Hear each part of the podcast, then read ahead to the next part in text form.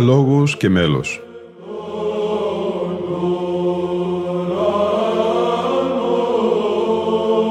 Προσεγγίσεις στη μυσταγωγία της ψαλτικής τέχνης.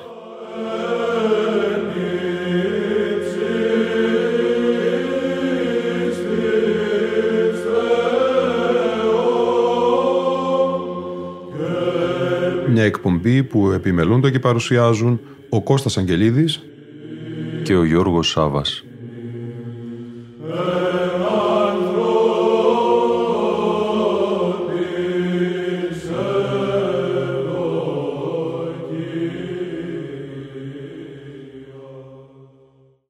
Αγαπητοί φίλοι ακροατές και φίλες ακροάτριες, γύρω από μια φωτεινή μορφή του δέκατου έκτου αιώνα, μία από τις σημαντικότερες προσωπικότητες μετά την πτώση της Βυζαντινής Αυτοκρατορίας στον Όσιο Μάξιμο το Βατοπαιδινό, γνωστό στη Ρωσία ως Μάξιμο Γρεκό, κινείται το δεκαμερές αφιέρωμα της εκπομπής «Λόγος και μέλος».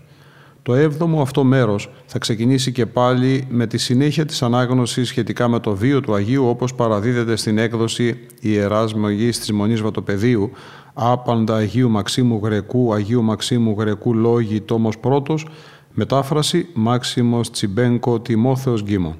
Μια έκδοση της Ιεράς Μεγίστης Μονής Βατοπαιδίου του Αγίου Όρους, του δύο χιλιάδες έντεκα. Από το Άγιον Όρος στη Ρωσία. Στις τριάντα μία Μαρτίου του χίλια πεντακόσια δεκαέξι έφτασε στο Άγιον Όρος ο βογιάρος Βασίλειος Κοπιλόφ ως απεσταλμένος του Μεγάλου Δούκα της Μόσχας Βασιλείου Ιβάνοβιτς, δηλαδή ιού του Ιβάν Ιωάννου και της Σοφίας Παλαιολογίνας. Ο Κοπιλόφ μαζί με τον έμπορο Ιβάν Βάραβιν είχαν περάσει προηγουμένως από την Κωνσταντινούπολη προκειμένου να πάρουν την έγκριση του Οικουμενικού Πατριάρχου Θεολήπτου πρώτου για τη μετάβαση ενός περίφημου μεταφραστού στη Ρωσία, αλλά και την έγκριση αναθεωρήσεως της ρωσικής μεταφράσεως των λειτουργικών βιβλίων επί τη βάση των πρωτοτύπων ελληνικών χειρογράφων. Στις Καριές συναντούν τον πρώτο του Αγίου Όρου Συμεών και την Ιερά Επιστασία και παραδίδουν επιστολή με την οποία ο μεγάλος ηγεμόνας παρακαλούσε να αποσταλεί στη Μόσχα για ένα χρονικό διάστημα ο μεταφραστής βιβλίων Μοναχός Σάββας της Μονής Βατοπαιδίου, επιπληρωμή. Ο μοναχός Νήφων Βατοπαιδινός, ο οποίος πρόσφατα είχε επισκεφθεί τη Μόσχα, φαίνεται ότι είχε υποδείξει τον μοναχό Σάββα. Η επιστολή δεν έγραφε ούτε το λόγο πρόσκλησης του μεταφραστή, ούτε και τα βιβλία τα οποία θα μετέφραζε. Από όσα αναφέρει ο Άγιος Μάξιμος σε ένα λόγο του, γνωρίζουμε ότι υπήρχε άμεση ανάγκη για τη μετάφραση από τα ελληνικά στα σλαβωνικά της ερμηνευτικής σειράς, γνωστή στη Ρωσία με τον τίτλο «Ερμηνευμένος Ψαλτήρας», που κυκλοφορούσε ευρύτατα σε όλα τα κοινωνικά στρώματα, νοθευμένος και φθαρμένος σκόπιμα από κάποια αίρεση Ιουδαϊζόντων. Ο μοναχός Σάββας επικαλέστηκε τη γεροντική ηλικία και την ασθενική κράση του. Δεν μπορούσε να κάνει ένα τόσο μεγάλο και επίπονο ταξίδι στο μακρινό βορρά. Η πρόσκληση του Βασιλείου Τρίτου της Ρωσίας κινδύνευε να μείνει ανεκτέλεστη. Ο πρώτος, αναγνωρίζοντας τις μεγάλες ευεργεσίες του μεγάλου ηγεμόνα προς το Άγιον Όρος, αποφάσισε από κοινού με την αδελφότητα της Μονής Βατοπαιδίου να αντικαταστήσουν τον υπέργυρο Σάββα με τον μοναχό Μάξιμο. Ο ηγούμενος της Μονής Βατοπαιδίου Άνθιμος εφοδίασε τον Μάξιμο με επιστολή προς τον Μητροπολίτη Μόσχας Βαρλάμ. Σε αυτήν εξηγεί συγκεκριμένα γιατί επιλέχθηκε ο Μάξιμος. Αλλά ο γέροντας Σάββας, που είναι ηλικιωμένος και έχει ασθενή πόδια, δεν μπορεί να εκπληρώσει τη διαταγή του ευσεβάστου μεγάλου ηγεμόνα και της δικής σας αρχιεροσύνης, και για το οποίο ζητά συγχώρηση. Όμως ο Άγιος Πρώτος, για να μην μείνει η παράκληση του μεγάλου ηγεμόνα ανεκπλήρωτη, διάλεξε τον οσιολογιότατο αδελφό μας Μάξιμο από την ιερά μας Μονή Βατοπαιδίου, που είναι έμπειρος στις Θείες Γραφές και ικανός του να ερμηνεύει όλα τα εκκλησιαστικά βιβλία και τα λεγόμενα ελληνικά, δηλαδή φιλοσοφικά, επειδή από την νεότητά του με αυτά μεγάλωσε και τα έμαθε εμπειρικός και όχι σαν κάποιους άλλους μόνο με πολυδιάβασμα. Ο πρώτος τον στέλνει με τη συγκατάθεσή μας και παρόλο που δεν γνωρίζει τη ρωσική γλώσσα, αλλά την ελληνική και τη λατινική, πιστεύουμε όμως ότι γρήγορα θα μάθει και τη ρωσική. Ο Άγιος Μάξιμος μαζί με τους απεσταλμένους του Μεγάλου Ηγεμόνα και με τη συνοδεία του, τον Ιούνιο ή Ιούλιο του χίλια πεντακόσια δεκαέξι, εγκατέλειψε το Άγιον Όρος για την υπερβόρειο άγνωστη χώρα, με τις ευχές και την ευλογία των πατέρων. Το ταξίδι είχε μεγάλη χρονική διάρκεια και ήταν κουραστικό λόγω του επελθόντος χειμώνα. Από τα έργα του μαθαίνουμε ότι θα πρέπει να μετέφερε μαζί του ένα πλήθος βιβλίων, τα οποία θεωρούσε απαραίτητα για το έργο το οποίο θα πραγματοποιούσε στη Ρωσία. Πολύ συχνά αναφέρει τους Γρηγόριο τον Θεολόγο, Ιωάννη τον Χρυσόστομο, Διονύσιο Αρεοπαγίτη, Ιωάννη Δαμασκηνό, Ισίδωρο Πιλουσιώτη, Φώτιο Κωνσταντινουπόλεως και την βιβλιοθήκη του, Μέγα Αθανάσιο και Βασίλειο, Κύριλο Αλεξανδρίας, Θεοδόρητο Κύρου, Συμεών Μεταφραστή, Βαλσαμώνα, Νικηφόρο Κάλιστο, το Σύνταγμα Ματθαίου Βλαστάρεως, το Λεξικό Σουίδα και πολλά άλλα έργα Ελλήνων και Λατίνων, χριστιανών και μη χριστιανών, ιδιαίτερα αρχαίων ιστορικών, από τους οποίους αναφέρει διάφορες αφηγήσεις. Η ομάδα των δεκαεπτά προσώπων τελικά έφτασε την πέμπτη τέσσερις Μαρτίου του χίλια πεντακόσια δεκαοκτώ στη Μόσχα. Το κύρος του Αγιορείτη Μοναχού ήταν πολύ μεγάλο.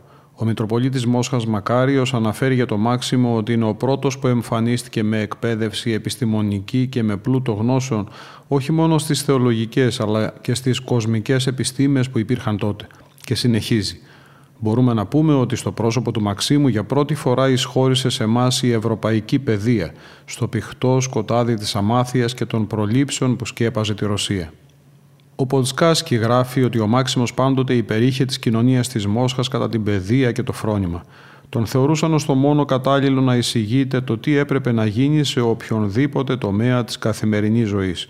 Οι μορφωμένοι συζητούσαν μαζί του επίκαιρα φιλολογικά θέματα, κατέφευγαν για τη λύση των απορριών τους, ζητούσαν συμβουλές και οδηγίες στις δύσκολες περιπτώσεις ή όταν χρειάζονταν χειραγωγία σε περίπλοκα ζητήματα. Ήθελαν να ακούσουν την αμερόληπτη και αντικειμενική γνώση και κρίση του για το περιεχόμενο των διαφόρων νέων βιβλίων τα οποία του παρουσίαζαν.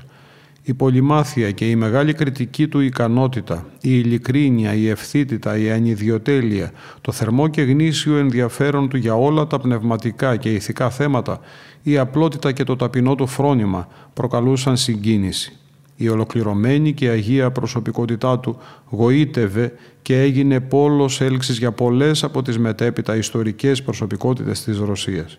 Για να γίνει αντιληπτό το τεράστιο διαφωτιστικό και αναγεννητικό έργο το οποίο πραγματοποίησε κατά την ακούσια παραμονή του στη Ρωσία ο Άγιος Μάξιμος και το οποίο του έδωσε τον χαρακτηρισμό πρώτος φωτιστής των Ρώσων, πρέπει να γνωρίζει κάποιος την πνευματική και κοινωνική κατάσταση της εποχής της δράσεώς του στο πρώτο μισό του δέκατου έκτου αιώνα στη χώρα αυτή. Ρώσοι και ξένοι ιστορικοί χαρακτηρίζουν την εποχή αυτή ως την περισσότερο σκοτεινή περίοδο της ρωσικής ιστορίας. Ο λαός ζούσε σύμφωνα με τα ιδιωτελή πάθη του.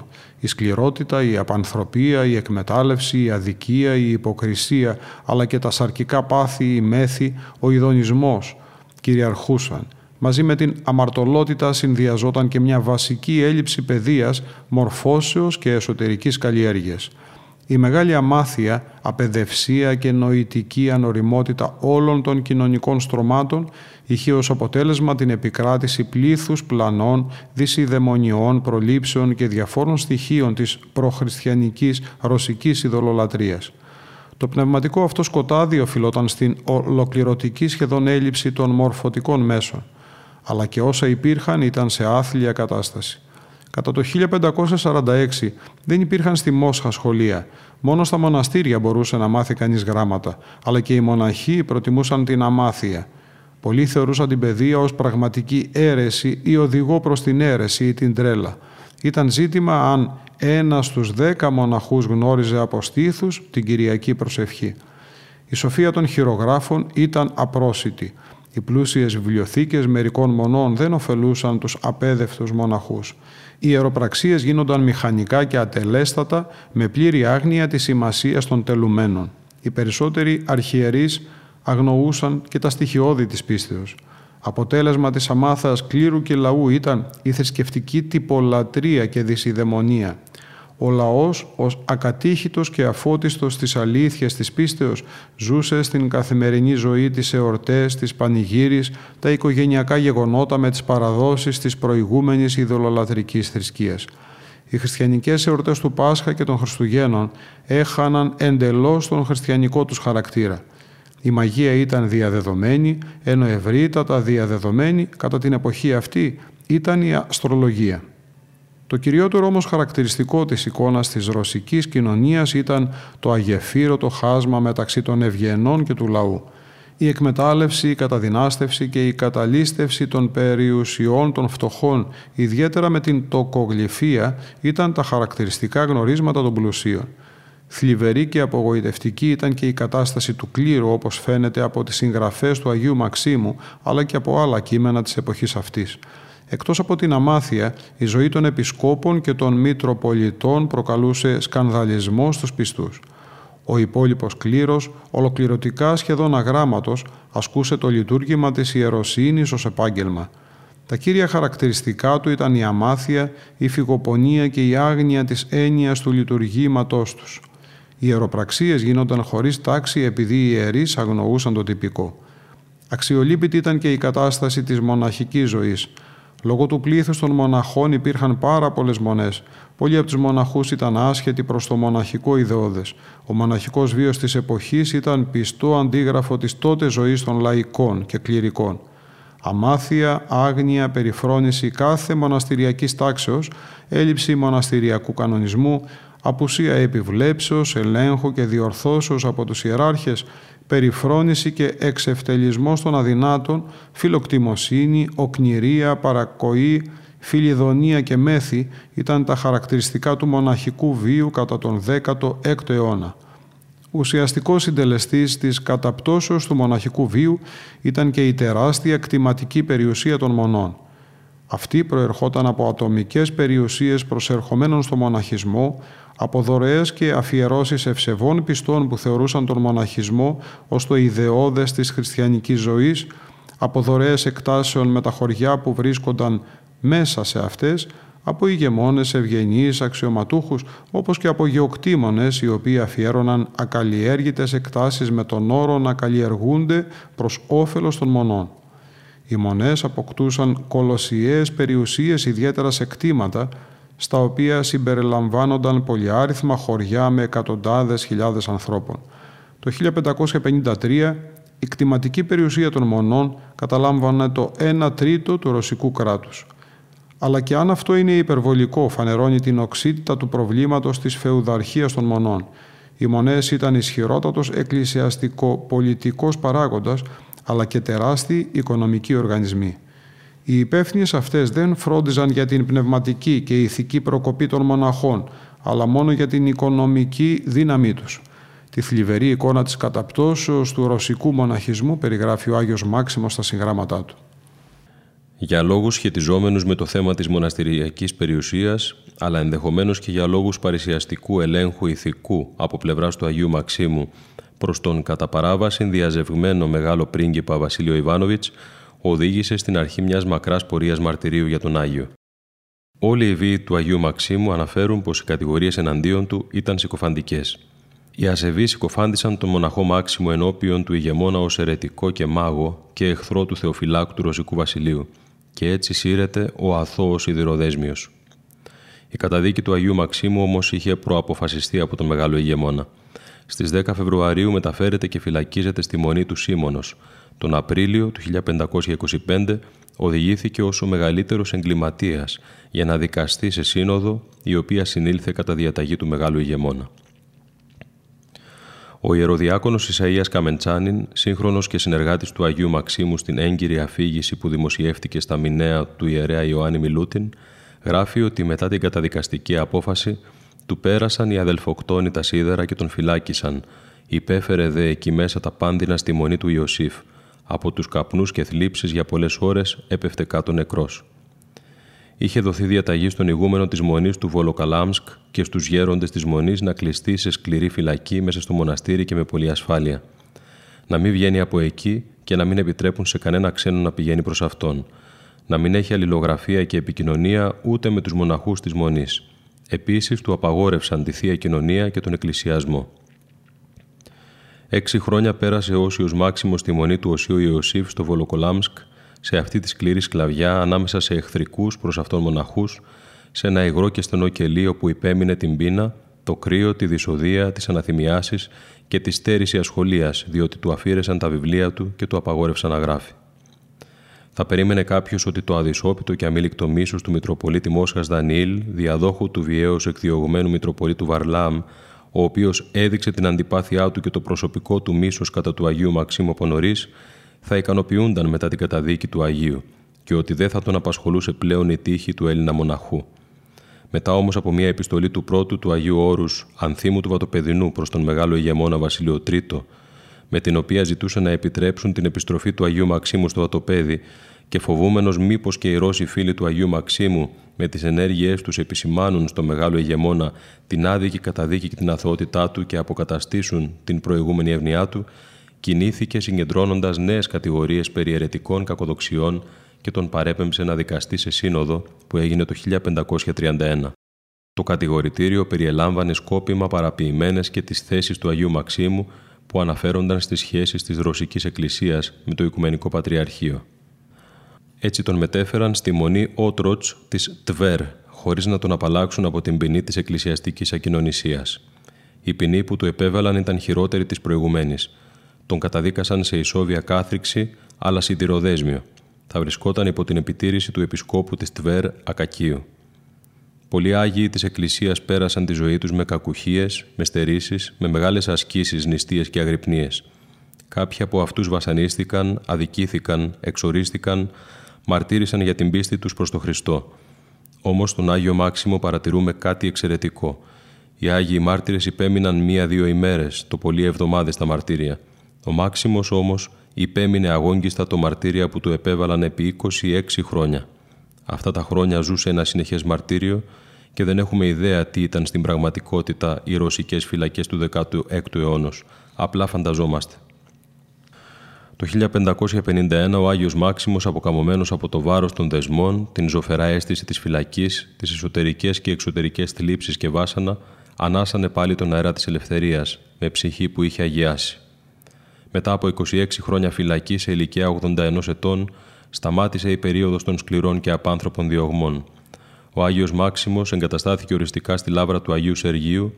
Ο ιεροδιάκονος Ισαΐας Καμεντσάνιν, σύγχρονος και συνεργάτης του Αγίου Μαξίμου, γράφει: «Όταν ο Μάξιμος πήγε στη λάβρα από την πολύχρονη φυλάκιση και τα πολλά βάσανα, ήταν παραγερασμένος, πονούσαν τα πόδια του και όλα τα μέλη του σώματός του και τα φωτεινά του μάτια από τα αδιάλειπτα δάκρυα είχαν βλαφθεί». Τελικά στις είκοσι μία Ιανουαρίου του χίλια πεντακόσια πενήντα έξι, η μέρα που εορτάζει ο ομώνυμος του Άγιος Μάξιμος και στη Μονή Βατοπαιδίου τελείται η σύναξη της θαυματουργού εικόνας Παναγίας Παραμυθίας, ο Άγιος Μάξιμος ο Γρεκός κοιμήθηκε οσιακά. Αναπαύθηκε μαζί με τους οσίους αλλά και με τους Αγίους Μάρτυρες, γιατί τα τελευταία είκοσι έξι περίπου χρόνια της ζωής του ήταν μαρτυρικά. Στο τέλος του δέκατου εβδόμου αιώνα το όνομά του αναφέρεται στο Αγιολόγιο και τελείται κανονική εκκλησιαστική εορτή. Ο Άγιος Μάξιμος αποτελεί μοναδική περίπτωση ολοκληρωτικής προσφοράς του Αγίου Όρους προς τη Ρωσία. Ήταν ένα δώρο της ηγουμένης, εφόρου και προστάτηδας του Άθωνα, της κυρίας Θεοτόκου, στην Εκκλησία της Ρωσίας. Έχει γίνει πλέον ένα διαχρονικό πρότυπο ζωής. Στη συνέχεια, ο καθηγούμενος της Ιεράς Μεγίστης Μονής Βατοπαιδίου, γέροντας Εφρέμ, μιλάει στον Ιερό Ναό του Αγίου Μαξίμου του Γρεκού στην Άρτα. Στην ομιλία του αναφέρθηκε στη ζωή του Αγίου Μαξίμου του Γρεκού, ιδιαιτέρως στη σκληρή δοκιμασία την οποία υπέμενε καρτερικός ως γνήσιος μοναχός. Παίρνοντας αφορμή από τη ζωή του Αγίου και από σύγχρονες πνευματικές μορφές του Αγίου Όρους, αναφέρθηκε στα χαρακτηριστικά γνωρίσματα του μοναχού και στη μεγάλη προσφορά του μοναχισμού στον κόσμο. Ακούμε το δεύτερο μέρος. Γι' αυτό και ο Άγιος Μάξιμος ήρθε εκεί και σήμερα σκεφτόμουν την παρουσία του Αγίου Όρους στον κόσμο. Βλέπετε πόσο ερχόμαστε σήμερα και όπως έλεγε και ο Σεβασμιότατος Άρτης σήμερα στο τραπέζι εκεί που μιλούσαμε, λέει ότι ξέρεις ο Άγιος εγεννήθημε εδώ, αλλά εγκαλωγήθη κάπου αλλού, στη Μονή Βατοπαιδίου, στο Άγιον Όρος. Πήραν αυτή την παράδοση και πήγαινε εκεί άνευ όρων. Και ήρθα μια καλή πορεία, του φόραξαν εκεί οι διοικούντες στη Μονή και ξέρεις, του είπα πρέπει να πας στη Ρωσία.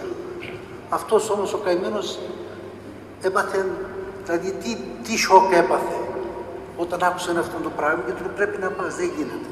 Και έκανε υπακοή, του λέει να πας για δύο-τρία χρόνια και θα έρθεις.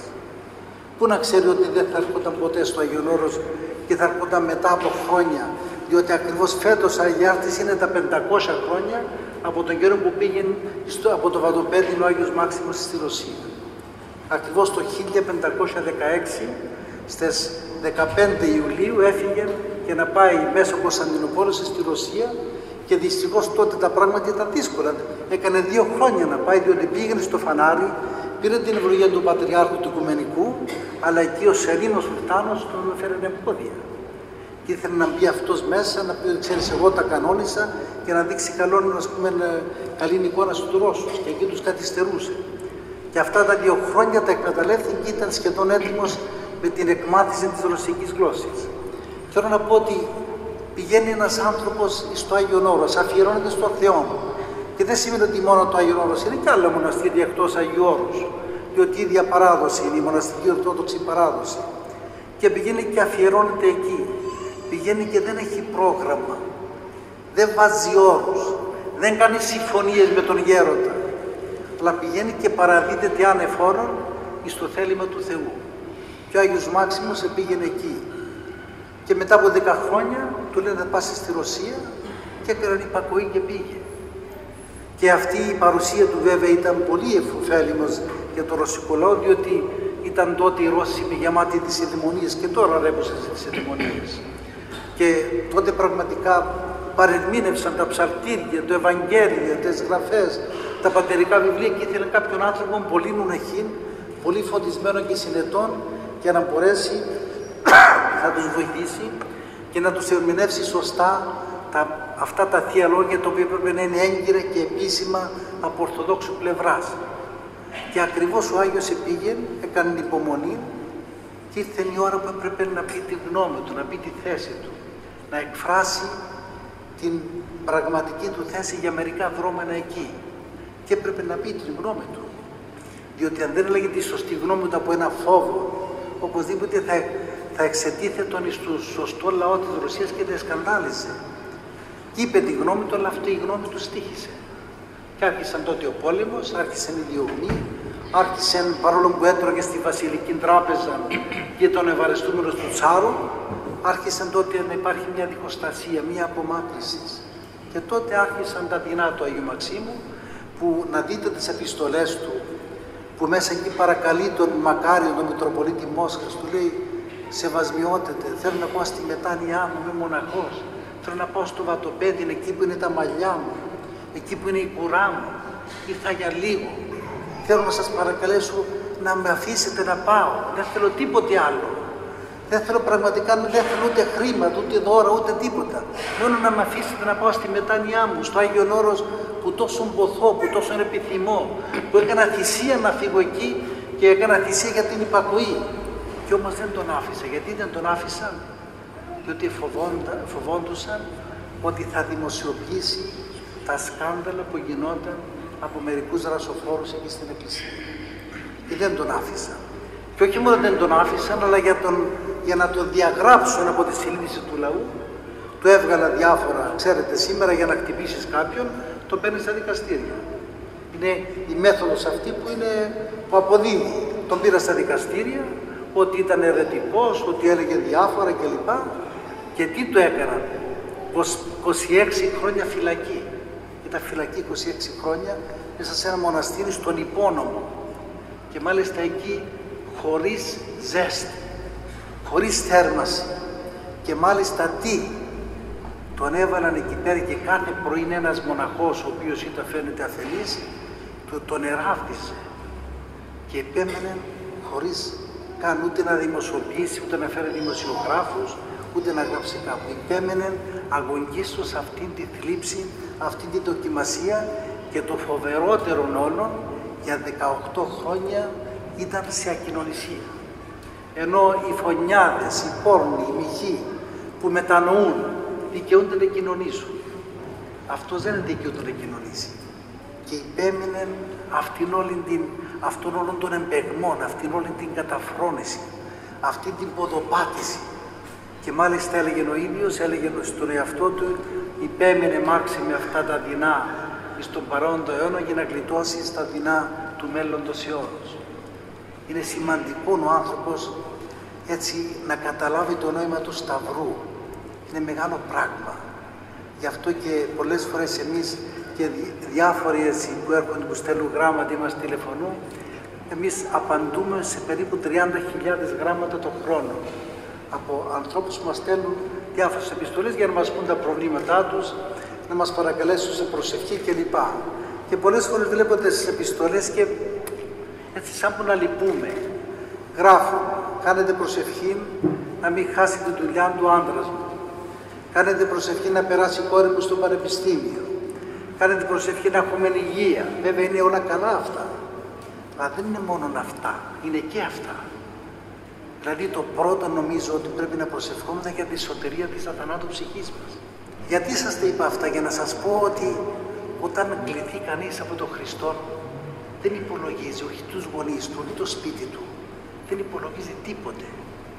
Γι' αυτό και η ψυχή που γεύεται τη χάρη του Αγίου Πνεύματος δεν μπορεί αυτή τη γεύση να την, να την αντικαταστήσει με τίποτε άλλο.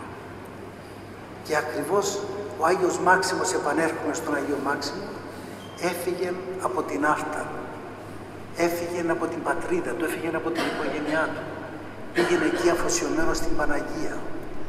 Και ακριβώς αυτός ο Άγιος υπετάχθη και πήγαινε στην υπακοή και πέθανε στην θλίψη. Και μάλιστα όταν ο ίδιος, όπως λέγει ο Δίος, του υποθούσε τη Θεία Κοινωνία, και ποιος δεν ποθεί ένας άνθρωπος που είναι θεοφόρος, δεν ποθεί να κοινωνεί. Διότι αυτός, όπως είπε, δεκαοκτώ χρόνια είχε επιτήμιον ακοινωνησίας.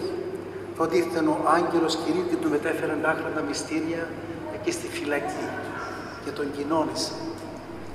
Και ακριβώς γιατί, γιατί ο Χριστός επιβραβεύει αυτός που απόλυτα τον μιμούνται, τον αντιγράφουν και τον ακολουθούν. Αυτό που πρέπει να πω σαν επίλογο είναι ότι να προσευχόμεθα στον Άγιο Μάξιμο, έτσι να μας δίνει μερικά μηνύματα της αγάπης του που έχει για τον Θεό. Και να ξέρετε όταν τον επικαλείστε θα σας βοηθά. Ήρθε κάποιος ευλαβής άνθρωπος από την Αίγινα, ευλαβέστατος, και μου λέει, είδα τον Άγιο Νεκτάριο σε όραμα, μου λέει, γέροντα, και μου λέει, γέροντα, του λέει ο Άγιος ότι παιδί μου έχουμε ανεργία. Του λέει, γιατί δεν μας επικαλείται ο κόσμος να το βοηθάμε. Οι Άγιοι είναι για να, το, για να μας βοηθάνε. Είναι οι πατέρες μας. Γι' αυτό και επανέρχομαι σε αυτόν που είπα. Εμείς οι βαπτισμένοι στο όνομα της Αγίας Τριάδος έχουμε αυτόν το δικαίωμα και την εξουσία να αισθανόμεθα στην καρδιά μας την παρουσία του Θεού. Και εγώ που δι, είμαι στο Άγιον Όρος βλέπω μερικούς μοναχούς που παφλάζει η καρδιά τους από τη χάρη, παφλάζει από το φως. Έρχονται μοναχοί να τους κοινωνήσουμε και τους βλέπουμε στο φως. Προχθές ήρθε κάποιος παπάς πριν από λίγο καιρό και του είπα, κοινώνησε εσύ τους αδελφούς. Και μόλις τους κοινώνησε μου λέει, ξέρεις μου λέει, είμαι έτσι πολύ συγκινημένος, γιατί μερικοί λέει, είχαν ευωδία που τους εγκυμνούσαν. Εξέπεμπαν ευωδία από το στόμα τους. Και του λέω, είναι οι άνθρωποι της προσευχής. Οι άνθρωποι που προσεύχονται, που μαθαίνουν και προσεύχονται αδιαλείπτως. Γι' αυτό είναι μεγάλο πράγμα να ενδυθεί, να ενδυθεί κανείς στη χάρη του Θεού, και ακριβώς θα τη βρούμε τη χάρη του Θεού εάν είμαστε σε αυτήν τη ζωή της Εκκλησίας. Είμαστε εντεταγμένοι μέσα στην Εκκλησία και συνεχώς να έχουμε τον κύριο σκοπό μας, που είναι η Βασιλεία του Θεού. Γι' αυτό και ο Κύριος είπε, ζητείτε πρώτον και υπογραμμίστε το πρώτον τη Βασιλεία του Θεού και τη δικαιοσύνη αυτού και πάντα ταύτα προσθεθήσετε εμείς.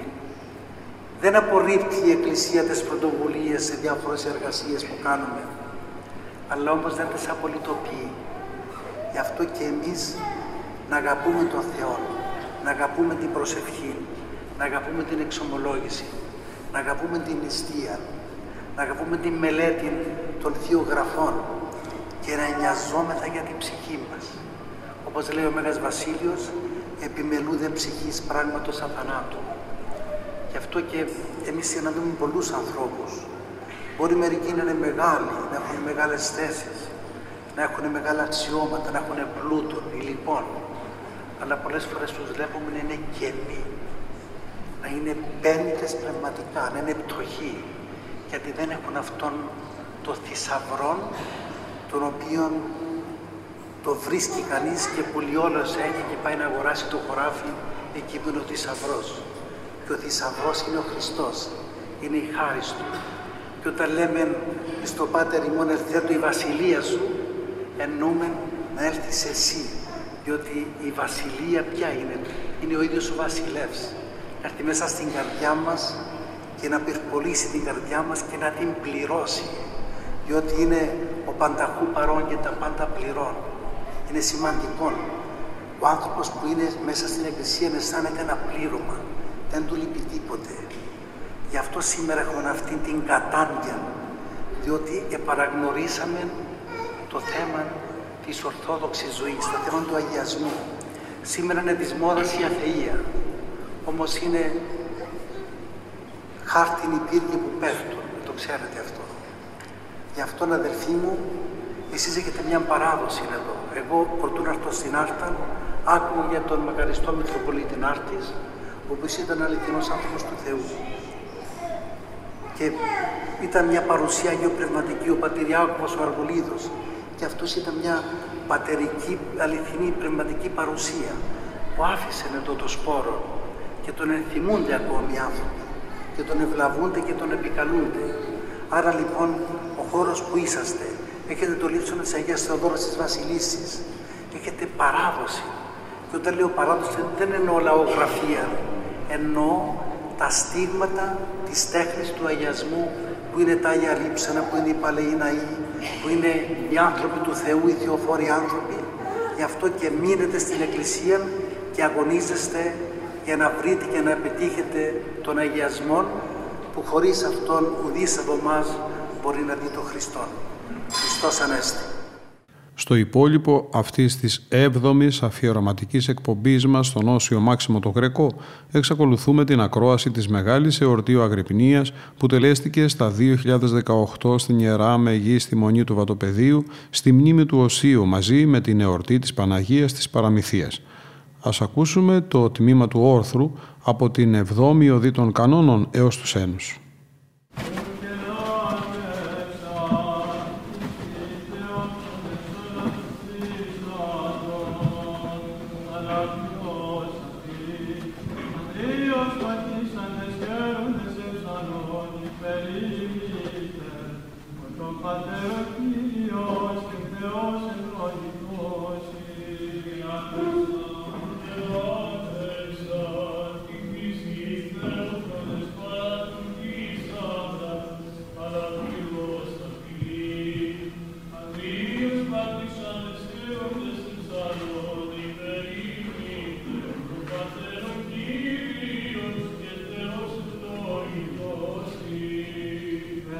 Gracias, Dios,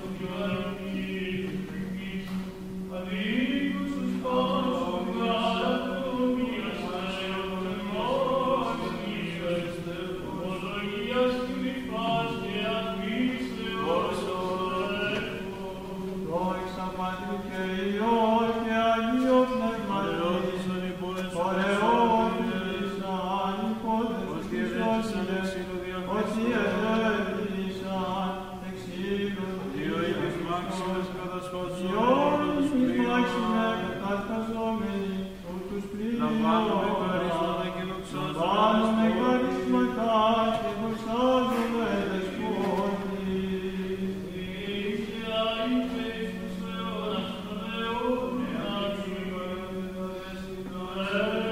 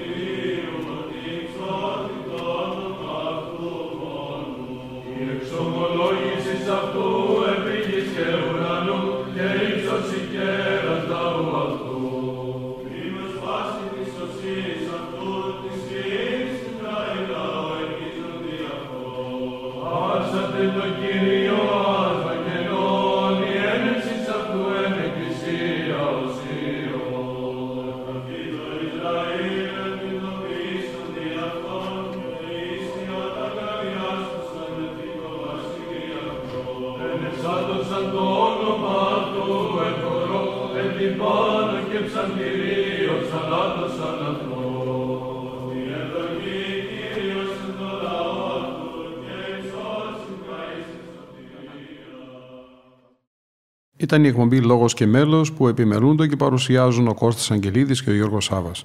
Στον ήχο ήταν σήμερα μαζί μας ο Γρηγόρης Σέρετης.